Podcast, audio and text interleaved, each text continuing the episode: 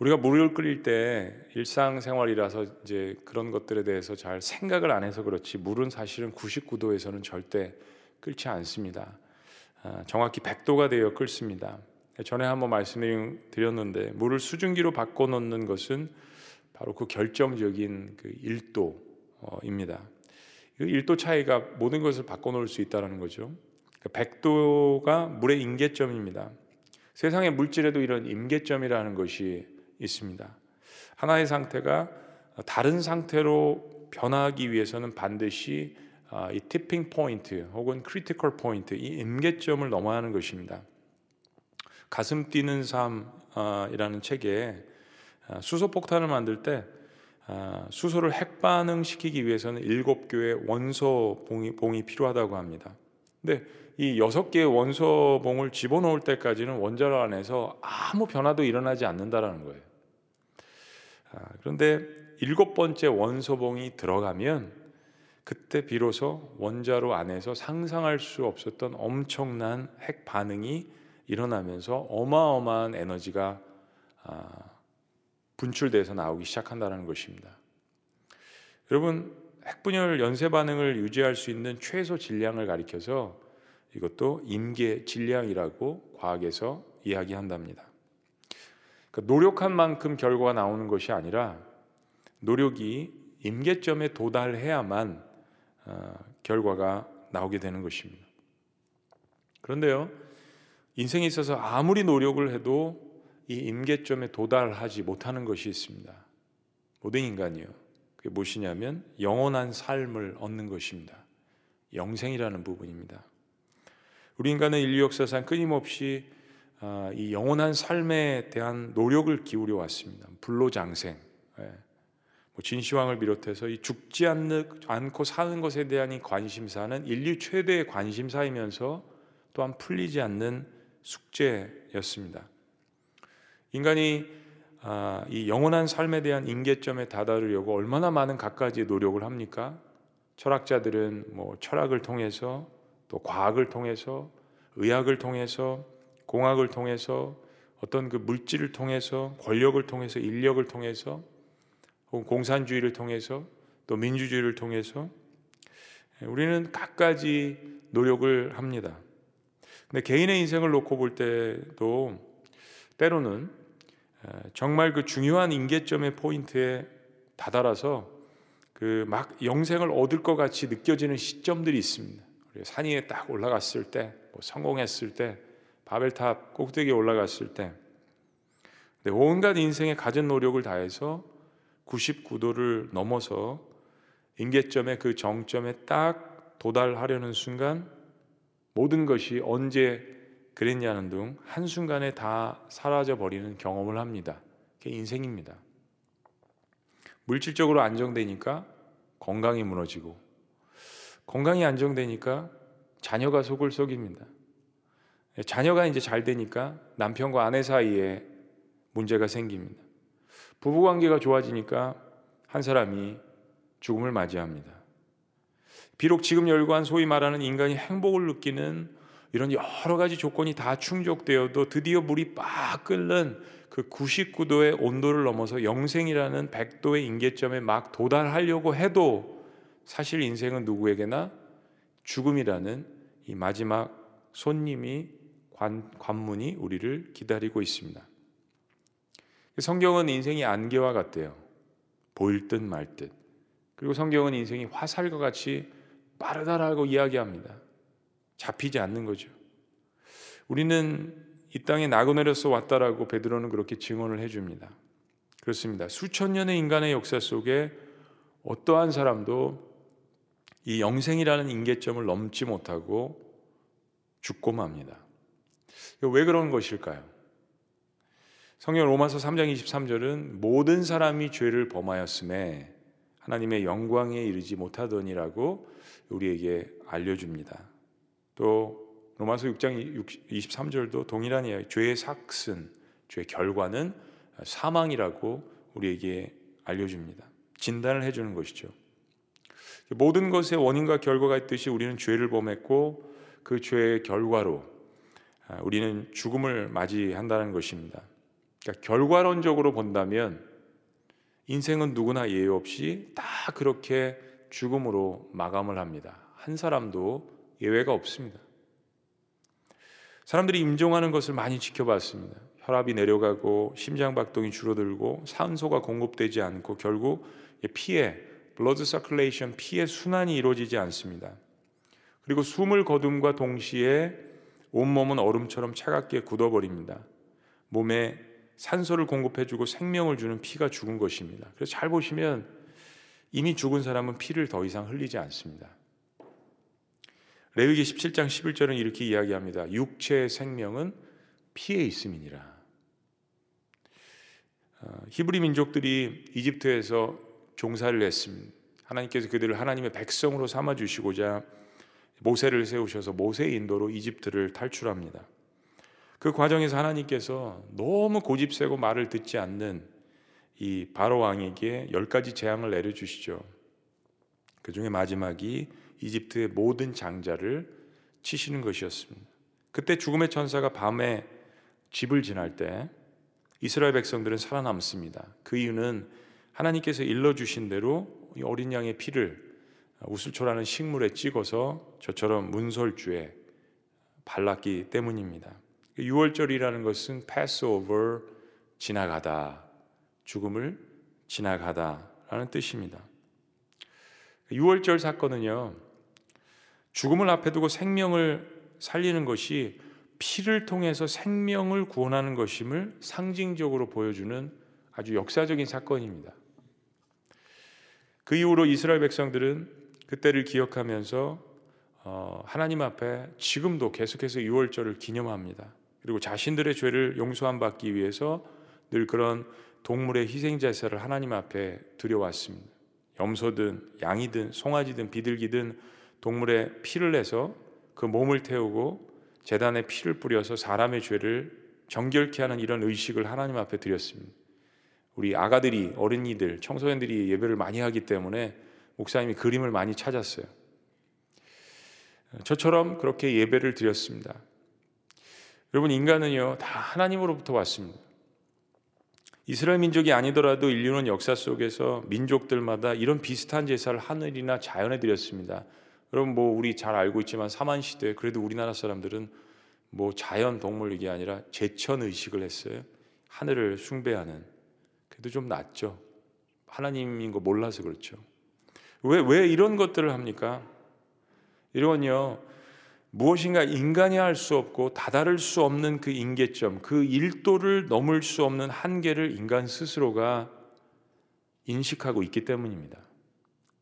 1996년 1월 10일 저는 그날의 뉴스를 잊지 못합니다. 한국에서 최고의 석학들이 만들어낸 한국 우주과학의 결정체라 할 수 있는 인공위성 무궁화 2호가 쏘아 올려진 날입니다. 1호는 1995년 8월에 발사가 됐죠. 근데 그날 발사장인 미국 플로리다의 케이프 커내버럴 공군기지에서 난데없이 통돼지 바베큐가 등장을 했습니다. 왜냐하면 돼지머리 고사를 지내기 위함이었습니다. 발사 전에 20여 명의 한국 과학자들과 직원들이 모여서 로켓 발사대 앞에서 통돼지 바베큐를 놓고 발사 성공을 기원하는 고사를 지냈습니다. 그 이유는 세계 22번째 인공위성 보유국이라는 명예를 안겨주었던 95년에 발사됐던 이 무궁화호 1호가 사실은 보조 로켓 하나가 분리되지 않았던 어, 그 절반에 성공했던 경험이 있었기 때문입니다. 그래서 돼지 머리 고사를 지낸 겁니다. 여러분 인간이 그런 존재입니다. 어, 최첨단 기술과 장비를 가지고 뭐 100층짜리 건물 이런 거 짓는 거 엄청난 공학과 모든 과학 기술이 다 동원된 거예요. 그런데 고사를 지냅니다. 미신에 의지나 의지합니다. 인간은 그런 존재입니다. 인간은 무엇인가 이 제사라는 의식을 통해서 전능자에게 다가가고자 하고 정말 무슨 수를 써서라도 영생을 얻고자 노력합니다. 그러니까 의식적이건 무의식적이건 인간은 스스로 구원에 이를 수 없기 때문에 전능자를 찾으려고 이렇게 애를 쓰는 것입니다. 그런 인간에게 하나님께서 인간이 하나님께 나아갈 수 있는 하나의 방법을 제시해 주십니다. 그것은 이스라엘 백성들에게 주신 구약의 제사법이었습니다. 이스라엘 백성이 이집트에서 탈출해서 광야 생활할 때 하나님께서 그들에게 성막이라는 것을 짓게 하시고 백성들을 대표해서 제사장과 대제사장들을 세우시고 거기서 동물의 제사를 드릴 수 있도록 해 주셨습니다.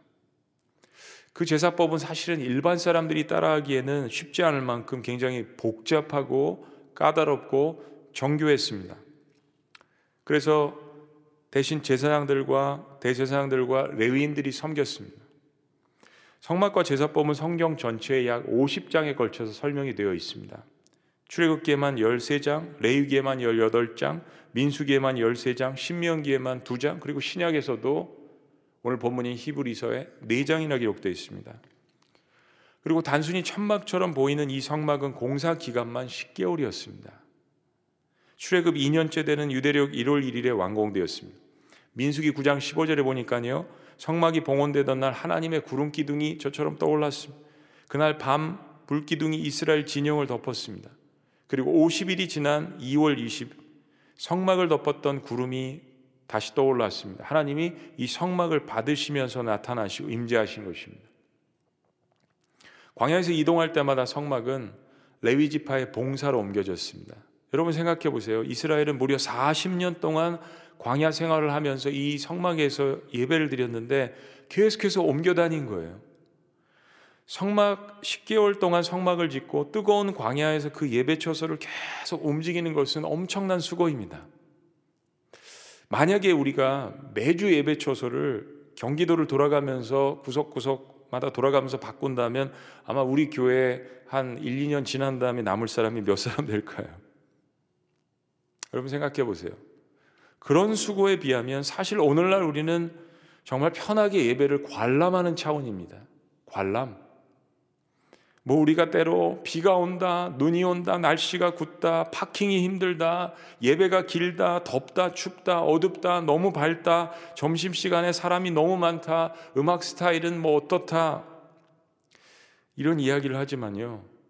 지금 하나님께서 우리를 딱 그냥 광야에다 딱 떨어뜨려 놓으시고 성막에서 에어컨도 없는 거기서 그 제사법에 따라서 예배를 드리게 하신다라고 한번 생각을 해보세요. 근데 지금은요, 그런 모든 것을 다 감수하고라도 교회에 오시고 싶어 하십니다. 왜요? 할 수 없으니까요.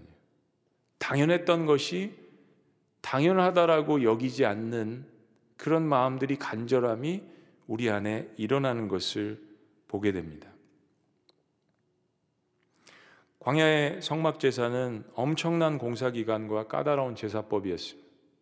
예배를 준비하는 많은 레인들과 제사장들과 이 대제사장들의 거룩함이 중요시되었습니다. 겉모습뿐만 아니라 마음의 자세, 거룩함. 구약의 50여 장에 있는 성막의 제사법을 보면 모든 것 하나하나에 하나님께서 영적인 의미를 부여해 주셨기 때문에 이스라엘 백성들은 정성을 다해서 그 제사 의식을 준비해야 했습니다. 제가 출애굽기를 1년 반을 공부하면서 설교를 해 봤지만은 사실 성막을 보면 외형적으로는 아무것도 흠모할 것이 없는 듯 합니다. 그런데 성막 안에 성소와 지성소에 들어가는 이 사방은 금으로 만들어져 있습니다. 거기 있는 천 이런 것들도요 엄청난 귀한 그러한 희귀품들입니다. 실제로 정확히 가치를 환산하기는 힘들지만 꼭 우리를 위해서 어떤 사람들이 이런 것들을 측정해 놓은 사람들이 있죠. 어떤 학자가 예측을 해보니까 거기에 들어간 금과 장비들이 현재 시가로 미화로 20 million dollars. 예, 한 250억 하나로 될까요? 까다로운 제사, 엄청나게 세심한 공사, 그리고 10개월의 기간, 그리고 가장 귀한 것들로 만들어진 이 성막, 그리고 그 안에서 복잡하게 진행되어지는 동물의 제사가 현대를 살아가면서 예배를 드리고 있는 저와 여러분들에게 의미하는 것은 무엇일까요? 왜 구약의 제사를 우리는 알아야 하는 것입니까? 지금 이 시대 그처럼 실행하지는 않지만 그 주는 의미가 무엇일까요? 성막은 말 그대로 하나님은 어디에나 계시지만 하나님을 만나고 예배하기를 원하는 인간들을 만나 주시는 장소였습니다. 솔로몬의 성전도 마찬가지죠. 그리고 성막의 제사와 기구의 하나하나는 바로 하나님의 아들 예수 그리스도를 상징하는 것이었습니다. 삼위일체 하나님을 나타내지만 특별히 모든 그 방향들이 예수 그리스도를 가르치고 있습니다.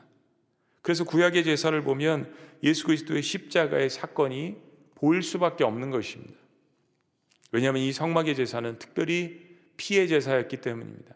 동물을 죽여서 피를 내고 그것을 태우는 제사였습니다. 레위기서 17장 11절은 이렇게 이야기합니다. 육체의 생명은 피에 있음이라. 내가 이 피를 너희에게 주어 제단에 뿌려 이 제사법을 하나님께서 허락해 주셨다는 이야기죠. 그래서 제단에 그 피를 뿌려 너희의 생명을 위해서 속죄하게 하였나니 속죄에 대한 거 설명할 겁니다. 생명이 피에 있으므로 피가 죄를 속하느니라 용서하느니라 지난번에 배웠던 redeem 어느 책에서 이런 글을 보았습니다. 재밌는 글인 것 같아요. 빨래를 짜보아라 물이 나올 것이다. 구약을 짜 성경을 짜보아라 피가 나올 것이다. 구약을 짜보아라 짐승의 피가 나올 것이다. 신약을 짜보아라 예수님의 피가 나올 것이다. 성경에서 피를 보지 못하면 영적 장님입니다. 성막은 모든 것이 하나하나가 우리 주 예수 그리스도의 십자가를 나타내는 것입니다. 그러면요 한 가지 또 생각해 볼 것은 그러면 성막을 예배를 성막은 예배를 드리는 장소인데 어, 십자가 사건과 무슨 연관이 있습니까? 아까 레위기서와 비슷한 말씀인데 히브리서 9장 22절에 이렇게 이야기합니다. 율법을 따라 거의 모든 물건이 피로써 정결하게 되나니 피 흘림이 없은즉 사함이 없느니라. 피는 죽음을 뜻합니다. 근데 피의 또 하나의 역설은 피는 동시에 생명을 뜻합니다. 누군가 나를 위해서 피를 대신 흘리면 죄가 사함을 받을 수 있다라는 영적인 의미가 이 피의 제사에 들어 있습니다. 구약의 동물의 제사를 통해서 우리가 속죄함을 받는다는 것은 속죄함의 뜻은 무엇을 덮는다, 무엇을 고친다는 뜻입니다. 즉 우리를 우리의 모든 죄를 덮으시고 우리와 하나님과의 깨어진 관계를 고친다라는 것이 바로 속죄의 뜻입니다. 속죄를 영어로 어턴먼트라고 그러는데 to repair a broken relationship 하나님과 우리의 깨어진 관계, 죄로 말미암아서 깨어졌던 그 모든 관계들을 우리의 더러운 그 허물과 그 죄들을 예수 그리스도의 보혈로서 덮어 주신다는 이야기입니다. 피는 죽음을 뜻하기 때문에 나의 죄 때문에 그렇게 죽어야 한다라는 뜻임과 동시에 또 피는 생명을 뜻하기 때문에 나는 동물의 피의 제사 때문에 다시 살아난다는 것입니다. 인류의 역사를 살펴보면 수많은 크고 작은 종교 의식들이 그래서 어김없이 동물의 피에 그 제사 의식이 있어 왔던 것입니다. 그것은 죄를 짓고 구원에 이룰 수 없는 인간의 죄를 대신해서 씻어주는 속죄 의식이 무의식 가운데 인간에게 있었다는 것입니다. 그런데 아버지 하나님께서는 이러한 모든 것들을 단번에 이루시는 엄청난 속죄 의식을 준비해 주셨습니다. 바로 우리에게 그의 아들 독생하신 그 예수님을 보내시고 십자가에 못 박게 하심으로 나의 모든 죄를 대신 다 치루어지게 하신 것입니다. 그것이 대속이란 말이죠. 성경은 이제 그 속죄를 대신하시는 것은 대신하는 것은 동물의 피가 더 이상 아니라 하나님의 아들의 피로서 대신한다고 알려 주십니다. 지금까지 설명한 이 모든 것들을 설명하는 것이 오늘 히브리서 본문 9장 말씀입니다. 9장 11절은 이렇게 이야기합니다. 그리스도께서 장래 좋은 일에 대제사장으로 오사 가장 완벽한 그러한 high priest, the high priest 대제사장으로 오시는데 손으로 짓지 아니한 것으로 오신대요. 인간의 손에 의지한 것이 아니랍니다. 이 창조에 속한 것이 아니라고 이야기하십니다. 이 땅에서 나고 만들어진 것이 아니라고 이야기합니다. 더 크고 온전한 가장 완벽한 perfection 그 완전한 장막으로 말미암아 그러니까 구약의 장마가 제사가 아니라는 이야기입니다. 12절 염소와 송아지의 피로 하지 아니하고 동물의 제사가 아니란 이야기입니다. 오직 자기의 피로 예수 그리스도의 피로 영원한 한시적인 것이 아니라 영원한 속죄를 이루셨는데 그것도 단번에 once for all 한 번에 모든 인류를 위해서 그 성소에 지성소에 들어가셨다는 이야기입니다. 그러면서 또한 이렇게 설명합니다. 13절 염소와 황소의 피와 및 암송아지의 죄를 부정한 자에게 뿌려 그 육체를 정결하게 하여 거룩하게 하거든 이러한 구약의 동물의 제사도 죄를 사하게 해주셨다라고 이야기합니다. 예, 물건 같은 것들도 정결하게 율법으로서 almost 할수 있었다라고 이야기합니다. 그런데 14절은 이렇게 이야기합니다. 하물며 우리 한번 따라해 보십니다. 하물며 다시 한번요. 하물며 영원하신 성령으로 말미암아 흠 없는 blameless 어떠한 죄도 없고 흠도 없는 blameless 흠 없는 그 자기를 하나 예수님을 하나님께 드린 그 그리스도의 피가 예수님의 피가 다음 구절이요. 어찌 너희 양심을 죽은 행실에서 깨끗하게 하고 살아계신 하나님을 섬기게 하지 못하겠느냐? 역설적인 이야기죠. 과거에 그러한 동물의 제사들도 율법들도 물건도 깨끗해 하고 우리도 하나님 앞에 죄인이지만 나아갈 수 있도록 그렇게 하셨다면 하나님의 아들이신 그 거룩하신 예수 그리스도의 보혈은 우리가 썩어질 몸이며 죽을 양심이라도 우리를 어떻게 깨끗하게 하지 없 하지 못하겠느냐? 우리를 충분하게 깨끗하게 하실 수 있다라는 이야기 아닙니까? 하나님은 거룩하신 분입니다. 때문에 죄를 그냥 받아들이실 수 없는 분입니다. 그러나 동시에 어떤 극악 무도한 죄인도 품으실 만큼 사랑이 넘치시는 분입니다. 마지막 주님이 돌아가실 때 양쪽에 두 강도의 모습이 그것을 보여주시는 것 아니겠습니까? 그래서 우리를 용서하시기 위해서 구약의 동물의 제사법을 통해서 우리가 하나님께 나아갈 수 있는 길을 제시해 주셨습니다. 그런데 그것은 까다롭고 복잡하고 한시적이고 제한적인 제사법이었습니다. 실은 구약의 모든 성막과 동물 제사는 사실은 장차 이 땅에 오실 하나님의 아들 예수님을 예비하고 가르치는 제사였던 것입니다. 단 한 방향만 가리키고 있습니다. 그리고 마침내 하나님은 그의 사랑하는 아들을 우리 인간의 한복판에 우리의 죄의 삶의 고난의 허물의 한복판에 보내셨고 우리를 위해서 그의 아들을 십자가의 피를 흘리시며 돌아가게 하셨습니다. 자, 그런데 한 가지 특이한 사건은요. 예수님이 십자가에 돌아가시는 그 시간에 예루살렘 성전에서 놀라운 일이 벌어졌습니다. 바로 성소와 지성소를 구분 짓는 역할을 했던 그 휘장이 찢어진 것입니다. 광야에서 성막에는 대제사장 밖에 들어갈 수 없었습니다. 특히 거기에 1년에 딱 한 번 대제사장만 들어갈 수 있는 거룩한 장소인 지성소가 있죠. 성소가 있고 그 사이를 구분해 주는 휘장과 같은 커튼이 있습니다. 그걸 열고 들어갑니다.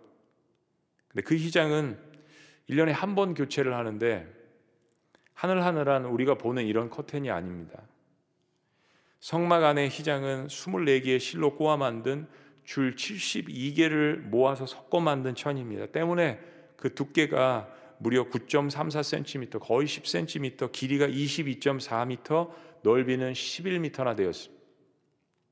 휘장은 1년에 한 번 깨끗한 물에 담가서 정결케 하는데 이것을 하기 위해서 동원된 제사장만 거의 300명 가까이 된다고 합니다. 어마어마한 휘장입니다. 그런데 예수님이 속죄제물인 어린 양으로 십자가에서 돌아가신과 동시에 바로 그 거대한 휘장이 위에서 아래로 찢어지는 기적이 일어났습니다.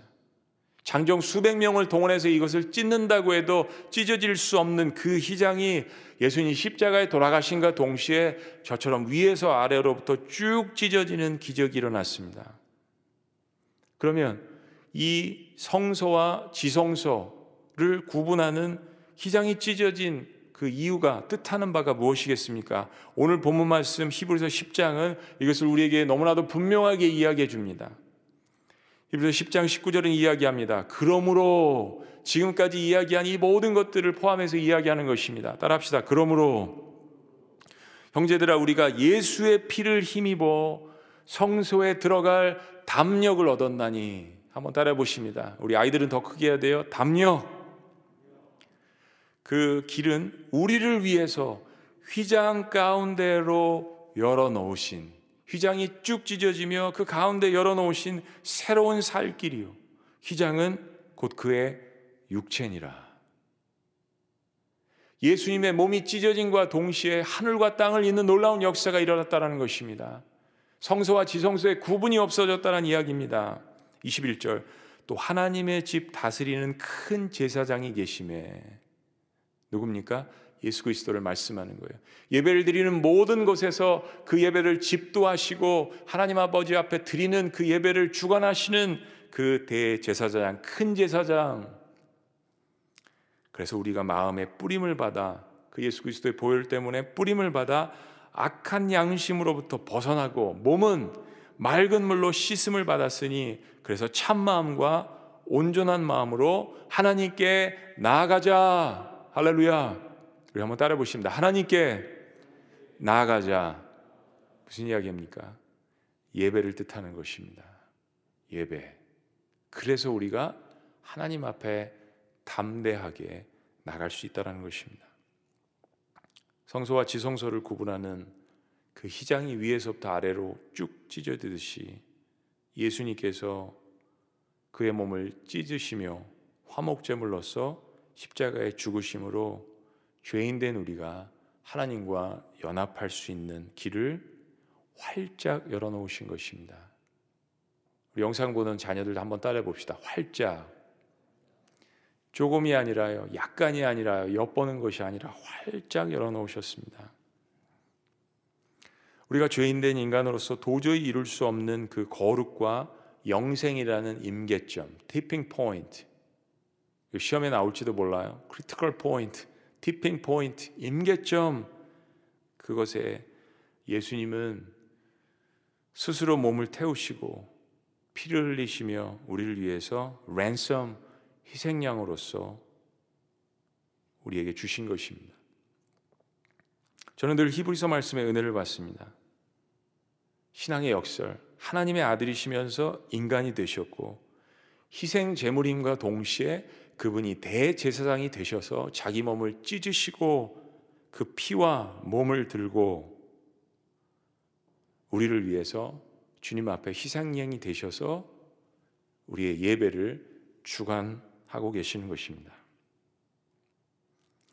때문에 우리는 예배를 드릴 때마다 그 엄청난 까다로운 구약의 예식을 더 이상 할 필요가 없는 것이죠. 얼마나 큰 하나님의 역설입니까? 그런데요, 대신 예배를 드리는 모든 사람들은 한 사람도 예외 없이, 어느 누구도 예배 없이 하나님께 나아가는 길을 열어놓으신 그 예수님의 보혈을 의지해야만 예배에 들어갈 수 있는 것입니다. 예배는 오직 in the name of Jesus Christ, 오직 예수 그리스도의 이름으로 by the blood of Jesus Christ, 오직 예수 그리스도의 보혈로만 하나님 앞에 나아갈 수 있는 것입니다. 예수님의 사람들에게는 예수님을 의지하는 보혈의 예배가 있어야 하는 것입니다. 아무리 우리가 모든 것을 화려하고 열심으로 준비했어도 하나님이 이렇게 제시해 주신 보혈의 예배가 아니면 하나님은 그 예배를 받으실 수가 없는 것입니다. 마음이 빠진 예배, 우리 이사 1장 말씀을 통해서 예배 본질을 회복하라는 말씀을 배웠습니다. 사랑이 없는 예배, 제밥하면 관심이 있는 예배, 스스로 교만한 마음으로 하나님 앞에 나아가는 그런 예배, 방자한 자세로 하나님 앞에 드리는 그런 예배, 하나님 받으실 수가 없는 것이죠. 우리 여러분들 그 이렇게 올리신 홈페이지에 올리신 그런 사진들을 보니까요, 어, 그 가운데 딱 저의 마음 가운데도 감동이 되고 도전은 도전이 되는 장면이 있었습니다. 어느 한 아빠께서 아버지가 아이들과 예배를 드리는데 딱 정장을 입으셨더라고요. 그렇게 하지 않아도 되잖아요. 아무도 보고 있지 않습니다. 그런데 정장을 탁 입고 집에서라도 교회에서 예배 드리는 것처럼 그렇게 하나님 앞에 예배 드리는 모습을 봤습니다.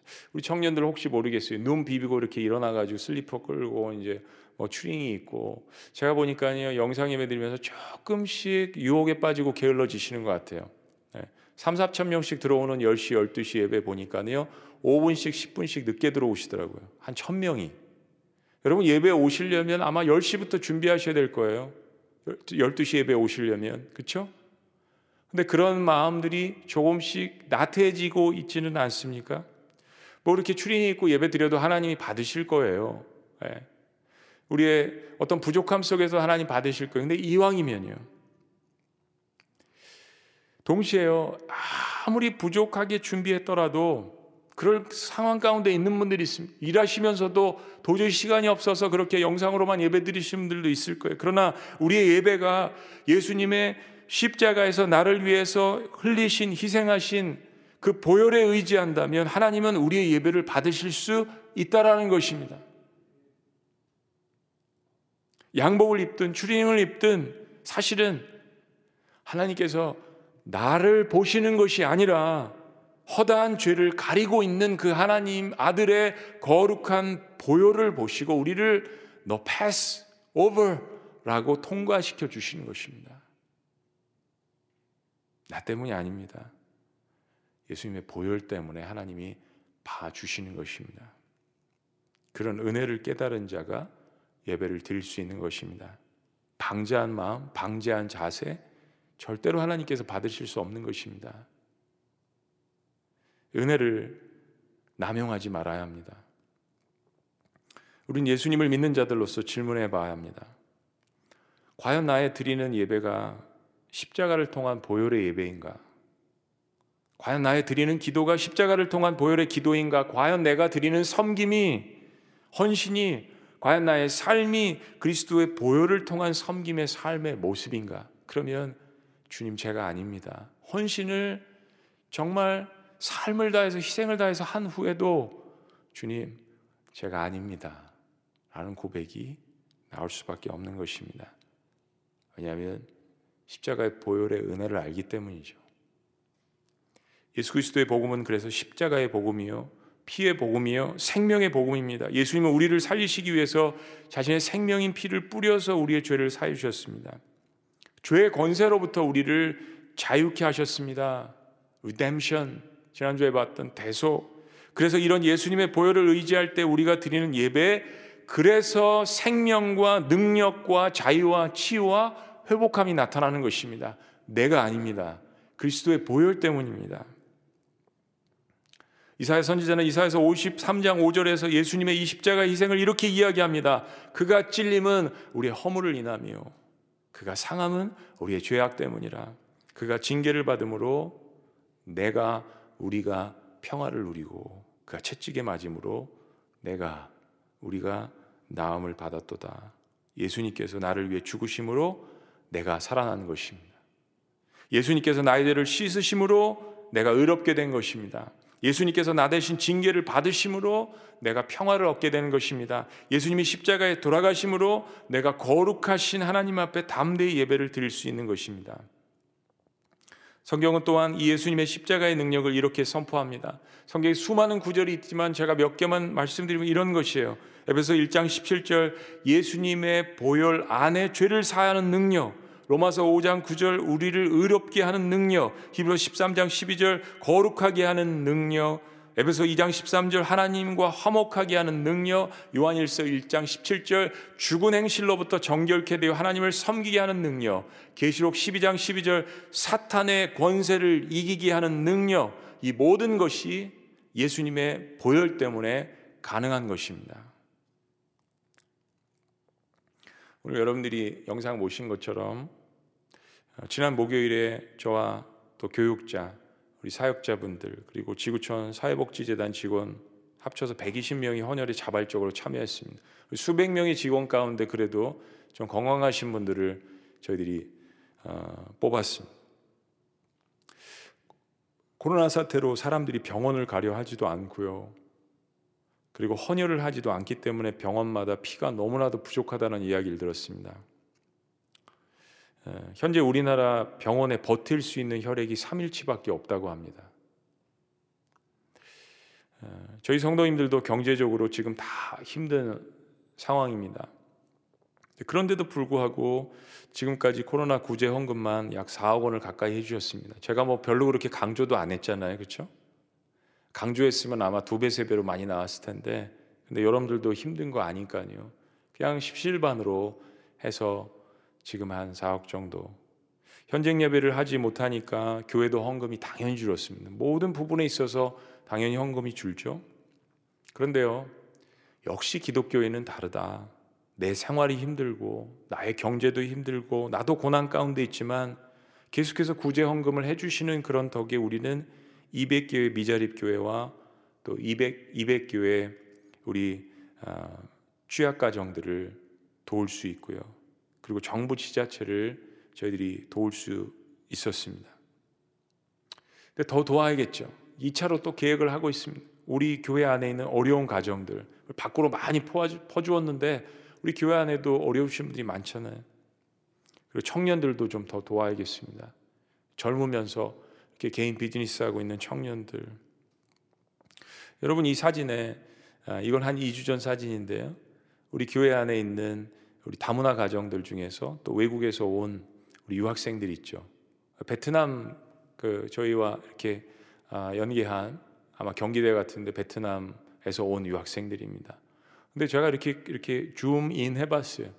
저 자매 사진을 봤는데 아기 같아요. 아기 18살, 뭐 19살. 제가 보면서 얼마나 마음이 뭉클했는지 모르겠습니다. 저희 딸이 생각나가지고요. 저희 딸도 18, 19인데 미국에서 자라서 뭐 미국에서 공부하지만 코로나 사태 때문에 네, 그렇죠. 그런데 어, 누군가가 교회에서 저렇게 박스를 저렇게 전달해 준다면 얼마나 마음에 큰 격려와 위로가 될까? 예, 저희 딸을 생각하면서 마음이 정말 뭉클했습니다. 저희 교회가 그런 사역을 할 수 있다라는 거 얼마나 하나님 앞에 감사한 일인지 모르겠어요. 자, 그런데요. 그런데 세상에는 돈으로 할 수 없는 일들이 있습니다. 헌혈이 그 중에 하나인 것 같아요. 기업의 CEO라도 마음이 있어야 하는 거고요. 둘째는 건강이 있어야 합니다. 저도 엄격한 과정을 통과해서 헌혈을 할 수 있었습니다. 한국에서 오랜만에 헌혈을 하는데 절로 기도가 나왔습니다. 8시에 그뵐 때는 400mg이면 400mg이면 400cc 이만큼 빵빵하게 제법 양이 많더라고요. 따끈따끈한 선지 피 제 생명이잖아요. 사실 헌혈 일주일 전에 전격적으로 결정했습니다. 근데 여러분 아시는 것처럼 지난 토요일에 그냥 매스컴에서 대문짝만하게 해병대 장정들이 그냥 온 병원마다 피가 모자라니까 뭐 항상 그럴 때마다 찾아가는 게 군대잖아요. 해병대 장병들이 헌혈을 했는데 아, 그 중에서 간호사 한 분이 확진자라서 큰 소동이 벌어졌습니다. 근데 마음에 큰 고민이 됐어요. 혹시 우리도 그런 일이 일어나면 어떡하지 결정을 했는데 그래서 여러분들에게 부탁드린 거예요. 그러나 하루 종일 많은 분들이 수천 명의 교인들이 기도하셨을 거예요. 그렇게 헌혈을 하다가 갑자기 마음이 울컥했습니다. 사진 보셨지만 제가 마스크를 쓰고 있어서 잘 모르셨겠지만 예, 마음이 울컥하면서 아, 눈물을 흘리고 있었어요. 특히 코로나 사태 때문에 모두가 굉장히 힘들어하는 그러한 상황들이지만 사순절 또 고난 주간이 다가오고 묵상을 해봅니다. 근데 지금 내가 하는 일은 사실 생명에 전혀 지장이 없는 한도 내에서 피를 뽑고 있는 거잖아요. 그런데 예수님은 자신의 모든 것을 다 비워서 마지막 남은 한 방울까지 물과 피를 다 쏟으시면서 십자가에 돌아가셨구나. 그런 그 십자가의 사건이 어느 때보다도 정말 마음에 피부에 깊숙이 10년 가운데 와 닿았습니다. 헌혈을 하는 사람 중에 자신의 피가 몸에서 빠져나가는 것을 보고 즐거워하는 사람은 아무도 없을 것입니다. 아무렇지도 않은 사람은 아무도 없을 거예요. 한 설문조사에 의하면 헌혈을 하는 사람들은 자신의 생명을 나눠주고 있음에 대해서 어떤 선행보다도 더 마음에 큰 기쁨을 누린다고 합니다. 우리가 흔히 쓰는 영어 단어 있죠. 우리 지구촌 교회는 blessing 전도 축제 하잖아. 이 bless라는 말. 이 말은 고대 영어인 blood, B-L-O-D라는 단어에서 왔습니다. 이 말이 지금 우리가 영어에서 쓰고 있는 blood, B-L-O-D, 피라는 뜻입니다. 축복이라는 말이 피에서 왔습니다. 예수님께서 자신의 피를 흘리심을 통해서 우리의 모든 죄를 다 덮으셨습니다. 그래서 우리는 그 피의 대가로 지금 blessing, 이 축복을 누리고 있는 것입니다. 우리 인생의 가장 큰 축복은 그 어떤 것으로도 얻을 수 없는 인계점, 구원, 영생을 예수님의 보혈을 통해서 얻은 겁니다. 어떤 인간도 감히 거룩하신 하나님 앞에 나아갈 수 없는데 그의 아들 예수님의 보혈을 통해서 지금 이 자리에서 우리가 예배를 혹은 영상으로 각자의 처소에서 드리고 있는 것입니다. 기도하시겠습니다. 우리 시간 여러분의 손을 가슴에 대고 우리 자녀들 아이들도 교육부서도 우리 청년들도 우리 모든 어른분들도 한번 이렇게 간단한 고백인데 저를 따라서 한번 선언해 주셨으면 좋겠습니다. 기도입니다. 따라해 보십니다. 나는 오늘 예수님의 보혈이 나의 모든 죄를 깨끗게 하심을 믿습니다. 나는 오늘 예수님의 보혈을 의지해서 나의 죄를 회개합니다. 나는 오늘 예수님의 보혈이 나를 거룩하게 하심을 믿습니다. 나는 오늘 예수님의 보혈이 나를 보호하고 계심을 믿습니다. 때문에 나는 오늘 부족하지만 예수님의 보혈을 의지하여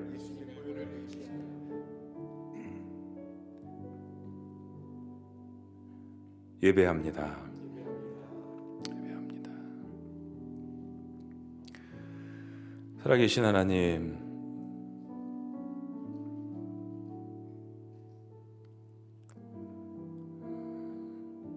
코로나 사태로 많은 사람들이 어려움을 겪지만 하나님 우리가 생각했던 것보다 훨씬 더 깊으신 하나님의 뜻이 온 지구를 뒤덮고 있음을 기억하게 하여 주시옵소서. 무신론자들도 인생을 생각하고 전능자를 생각하며 죽음을 생각하는 시점입니다.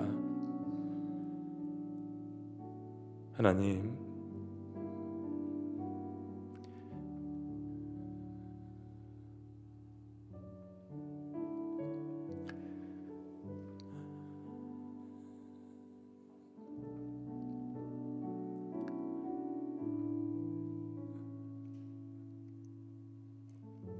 주님 저희를 긍휼히 여겨 주시고 부족한 인생들 임계점에 다다를 수 없는 인생들을 보시고 하나님 그리스도의 보혈을 통하여서 우리 허다한 죄를 덮어 주시옵소서. 우리 한반도를 그리스도의 보혈로 주님께서 덮어 주시옵소서. 오마니어 교회를 주님께서 지켜 주시고 보호하여 주시옵소서. 북한에 있는 하나님 아버지 지하교회 그리스도인들을 주님께서 기억하여 주시옵소서. 우리 지구촌 교회 하나님 아버지 신음하는 하나님 가족들이 있습니까? 다문화 가정들이 있습니까? 이주 노동자들이 있습니까? 한부모 가정들이 있습니까? 병상에 있는 환우들이 있습니까?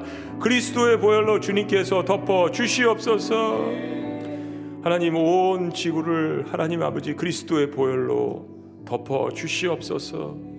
특별히 선교하시는 3만의 하나님 우리가 파송한 선교사님들과 40만이 넘는 전 세계에 흩어져 있는 선교사님들을 이 시간 주님께서 지켜주시고 아버지 보하여 주시옵소서. 우리를 구속하신 놀라우신 이름 예수님의 이름으로 기도합니다. 아멘. 우리 자리에서 다 같이 일어나셔서 우리 어린이들도 우리 부모님 세대가 좋아하는 찬양이에요. 우리 찬양 가사를 생각하면서 같이 한번 찬양했으면 좋겠습니다. 내 주의 보혈은 정하고 정하다.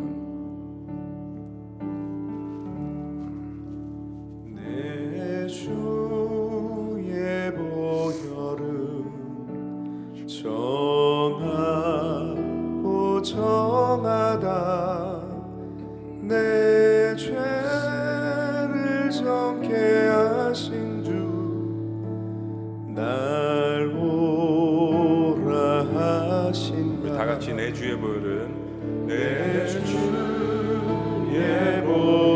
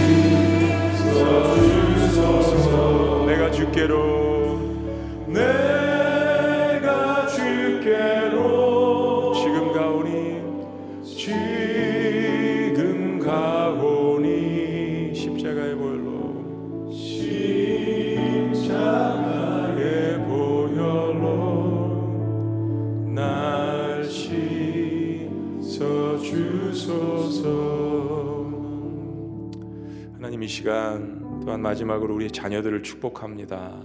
학교도 갈 수 없고 또 예배도 올 수 없고 때론 밖에도 잘 나가지 못해서 답답함들이 있는데 그래도 노트도 적고 예배도 열심히 드리며 또 카톡으로 목장 모임도 하고 우리 자녀들을 특별히 기억하시고 간절히 기도하는 것은 이 마지막 시대를 살아가는 우리의 이세들에게 예수 그리스도의 보혈로 저들을 거룩히 하시고 저들을 지켜 주시며 마지막 시대 하나님의 자녀들로서 귀하게 쓰임 받을 수 있도록 주여 안수하여 주시고 저들을 붙들어 주시며 저들을 축복하여 주시옵소서.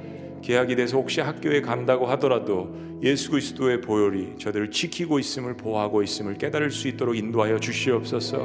혹시나 우리 가운데 확진자가 나온다고 하더라도 두려워하지 않게 하여 주시고 주님께서 그것을 완치시켜 주시며 보호하여 주시고 지켜 주실 것을 믿는 마음으로 담대하게 나아갈 수 있도록 모든 성도들을 주님께서 축복하여 주시옵소서. 이제는 우리 주 예수 그리스도의 은혜와 하나님 아버지의 극진하신 사랑과 성령님의 감화교통 역사하심이 오직 보혈을 통해서만 주님 앞에 예배하며 섬기며 나아갈 수 있다는 사실 앞에 기쁨으로 선언하며 그렇게 살기를 원하는 주의 모든 백성들 가운데 지금부터 영원토록 함께 하시기를 간절히 축원합니다. 아멘.